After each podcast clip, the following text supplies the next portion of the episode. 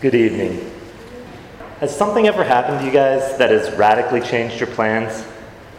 I rack my brain uh, for an example of something like this, but I really struggled to think of anything. It just made me sick. I couldn't unmask the topical example that I was looking for. My mind just completely shut down. And then when I thought it would reopen, everything just shut down again. Unfortunately, I ran out of time to find a cure for the mental virus that disrupted my search for an introduction. I can only hope that you guys can think of something for yourselves. But alas, I must carry on. So please turn with me in your Bibles to James chapter 4, verse 14. If you are using the Pew Bibles in front of you, you can find the passage on page 1013. The verse that we are specifically focusing on tonight is verse 14 but I'd like to read verses 13 and 15 with you all as well. Come now, you who say, Today or tomorrow we will go into such and such a town and spend a year there, and trade and make profit. Yet you do not know what tomorrow will bring. What is your life? For you are a mist that appears for a little time and then vanishes. Instead, you ought to say, If the Lord wills, we will live and do this or that. Tonight's sermon, Lord willing, will discuss two topics temporariness and permanence. If you're the kind of person that likes to outline, those two headings are going to be your best bet. We will look first at temporariness. So let's reread verses 13 and 14 again. Come now, you who say, Today or tomorrow we will go into such and such a town and spend a year there, and trade and make a profit.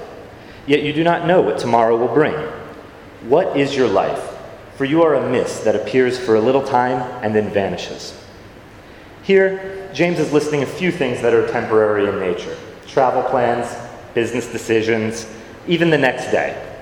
It is a non exhaustive list to be sure, but it covers a sufficiently broad range of human activities to get James's point across. Every one of our ventures has no certainty of coming to pass. Just personally, in the last month, I can think of things in my life that have been upended despite my best laid plans. Good plans, too, not just selfish, uncaring plans, though to be sure, some of those have been messed up as well. Uh, for example, a couple of weeks ago, my wife and I were supposed to be in Southern California for a family reunion. We were going to visit with former members of uh, this church, Jason and Becky Ching, after the reunion. Good things, good plans. Didn't happen yet you do not know what tomorrow will bring. Or how about the current economic volatility? The wild swings in the stock market have impacted many people's finances. Perhaps the roiling job market has harmed you unexpectedly. Maybe due to this economic pain, you can no longer get that shiny new truck you were looking at. Or worse, maybe you don't know how you can provide for your family. Maybe selfish, maybe good plans. Gone yet you do not know what tomorrow will bring. Even our next day plans can be so easily upset. Multiple times, I've bought baseball tickets for the, a game the very next day, only to have it rain out. Once I even checked the weather first, yet you do not know what tomorrow will bring. These are just a few examples to show you how our best laid plans are all too often fleeting fancies that we are actually powerless to implement. I'll confess, I feel pretty self sufficient most days. God has blessed me with a good job, an amazing wife, and an awesome church family. I have the resources to do all that I need to be able to do, and most of what I want to do. And I don't really need to worry about it. And yet, what do I do? Even as I was in the process of writing this very sermon, I fell into the sin of being anxious about my life. And even when I'm not anxious about my life, all too often, I don't thank God for the blessings that He's given me and of which I have no control over. I take them for granted. I think I can get it done in my own strength. I hope that I'm alone in this, but I have a sneaking suspicion that if we are honest with ourselves, we all have a tendency to rely on our own strength and our own plans instead of trusting in God and recognizing His sovereignty over our lives. But these everyday activities that James lists in verse 13 are really just subcategories for his main point in verse 14. that life on earth itself is temporary. This isn't the first time that James has brought up the fleeting nature of life on earth either. In James 1, verses 9 and 11, he writes, Let the lowly brother boast in his exaltation, and the rich in his humiliation, because like a flower of the grass he will pass away. For the sun rises with its scorching heat and withers the grass. Its flower falls and its beauty perishes.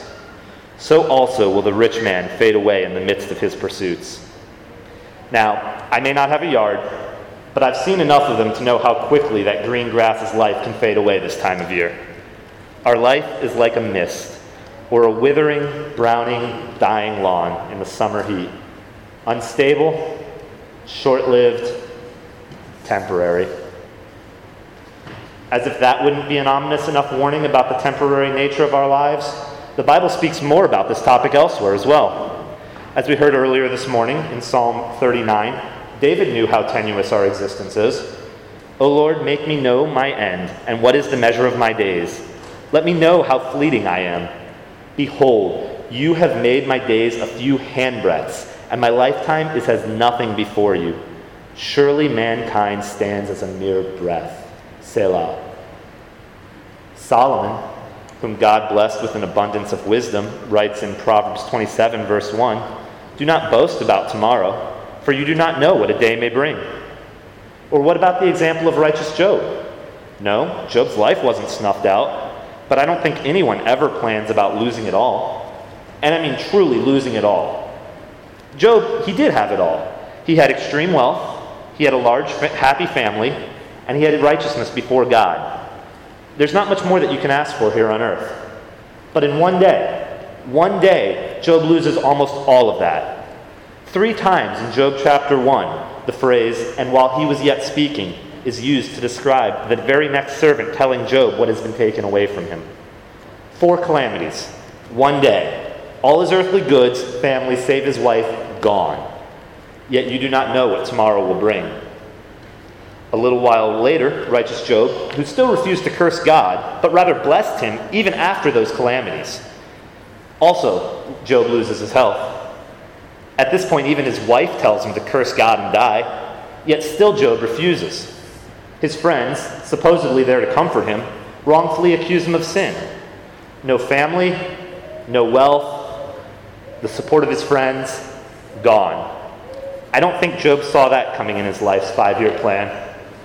Yet you do not know what tomorrow will bring. While he was on earth, Jesus also spoke about the fragile and temporary nature of our life. In Luke 12, Jesus tells the parable of the rich fool. The rich fool lays up treasure for himself on earth and makes plans to increase his wealth and stature even further. But God has other plans. Instead, the rich fool dies that very night after making his plans, and he must give an account of his life to God. Yet you do not know what tomorrow will bring. I don't know about you, but all this kind of makes me retrospective and more than a little uneasy. If all of our efforts, all of our strivings, they're all so fleeting, what anchor do we have? Where is our permanence?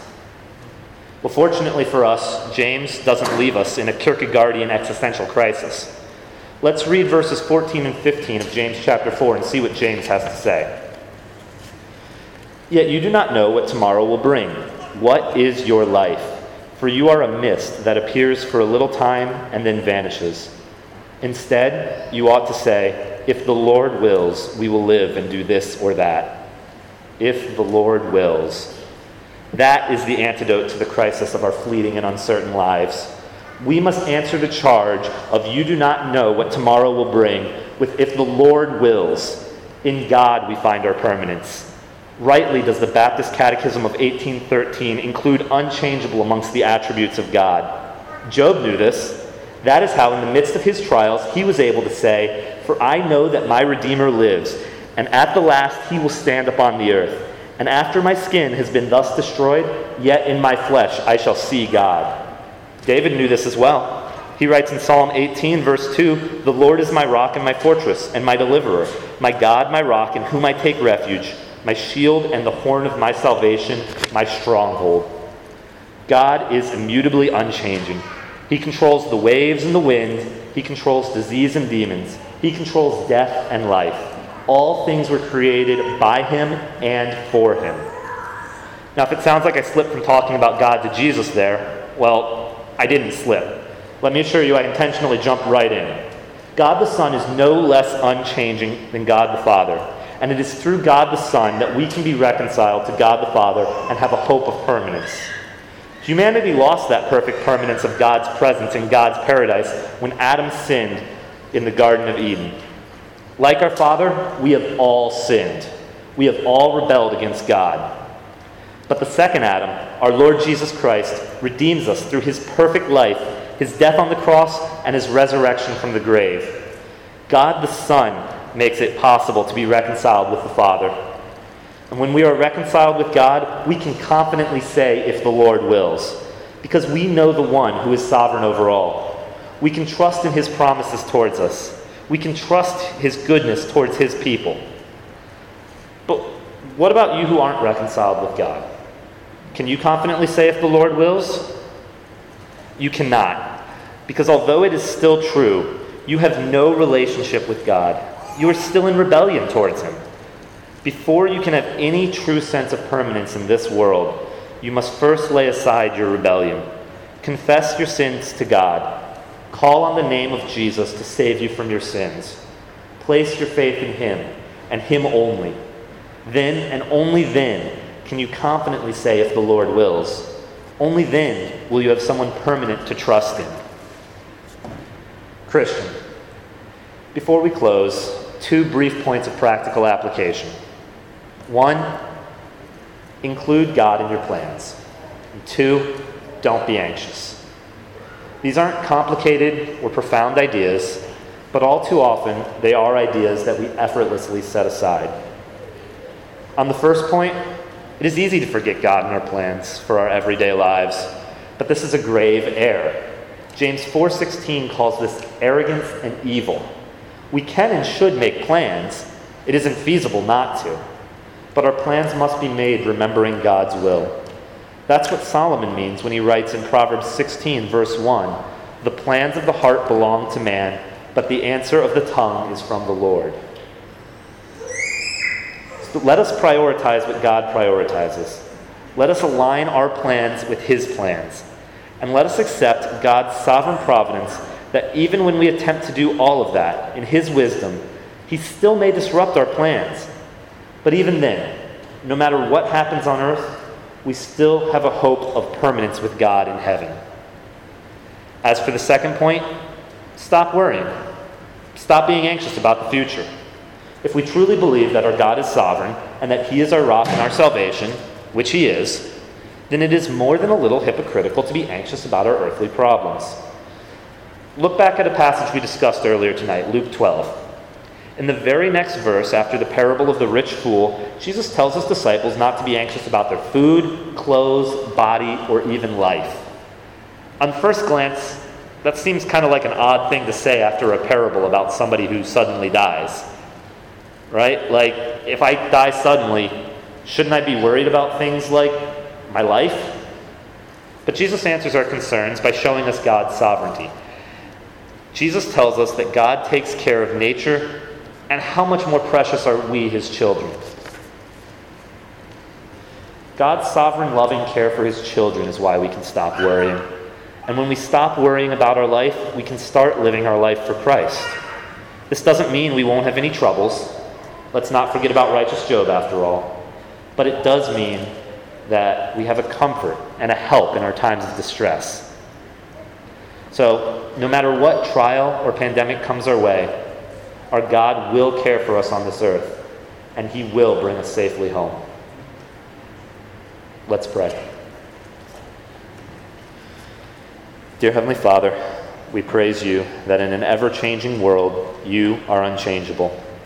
We praise you that in you we have our rock and our salvation, and that you will ensure that your children dwell with you permanently.